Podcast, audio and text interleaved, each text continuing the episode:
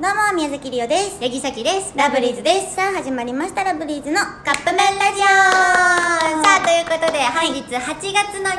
25日、うリターンさん誕生日前日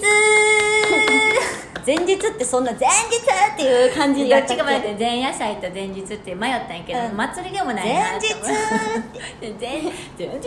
てことで見てもないしなほん でそはいどうどうあの26歳になる心境言うたら、 うん25歳ラストのラジオトークやからそうねもうだからみんなはりったんさんの声聞くのは最後、もうな最 後死ぬ25歳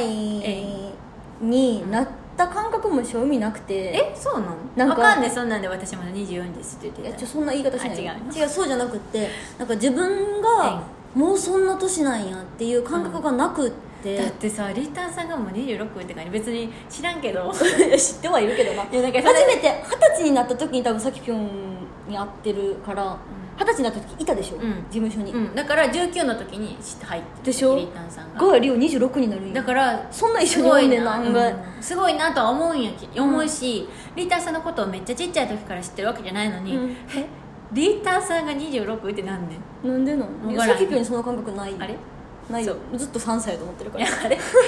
れは違うよなんか20自分の思い描いた25歳とはかけ離れすぎててびっくりだしてしるさ25とさ26ってなんかちょっと違くない言うたら、25はまだなんて言うんやろまあど真ん中やん20代の、うんうんでも26ってさその、まあ、いさっきはそんな言われるの嫌やけど四捨五入したら30とか言われるやんん四捨五入すんなって思うけど、うんだからさどっちかっていうと、あのー、30に近い方だから20代後ま半あねまあね近づいていくよね、うんなんかついてたほんまやありがとう、うん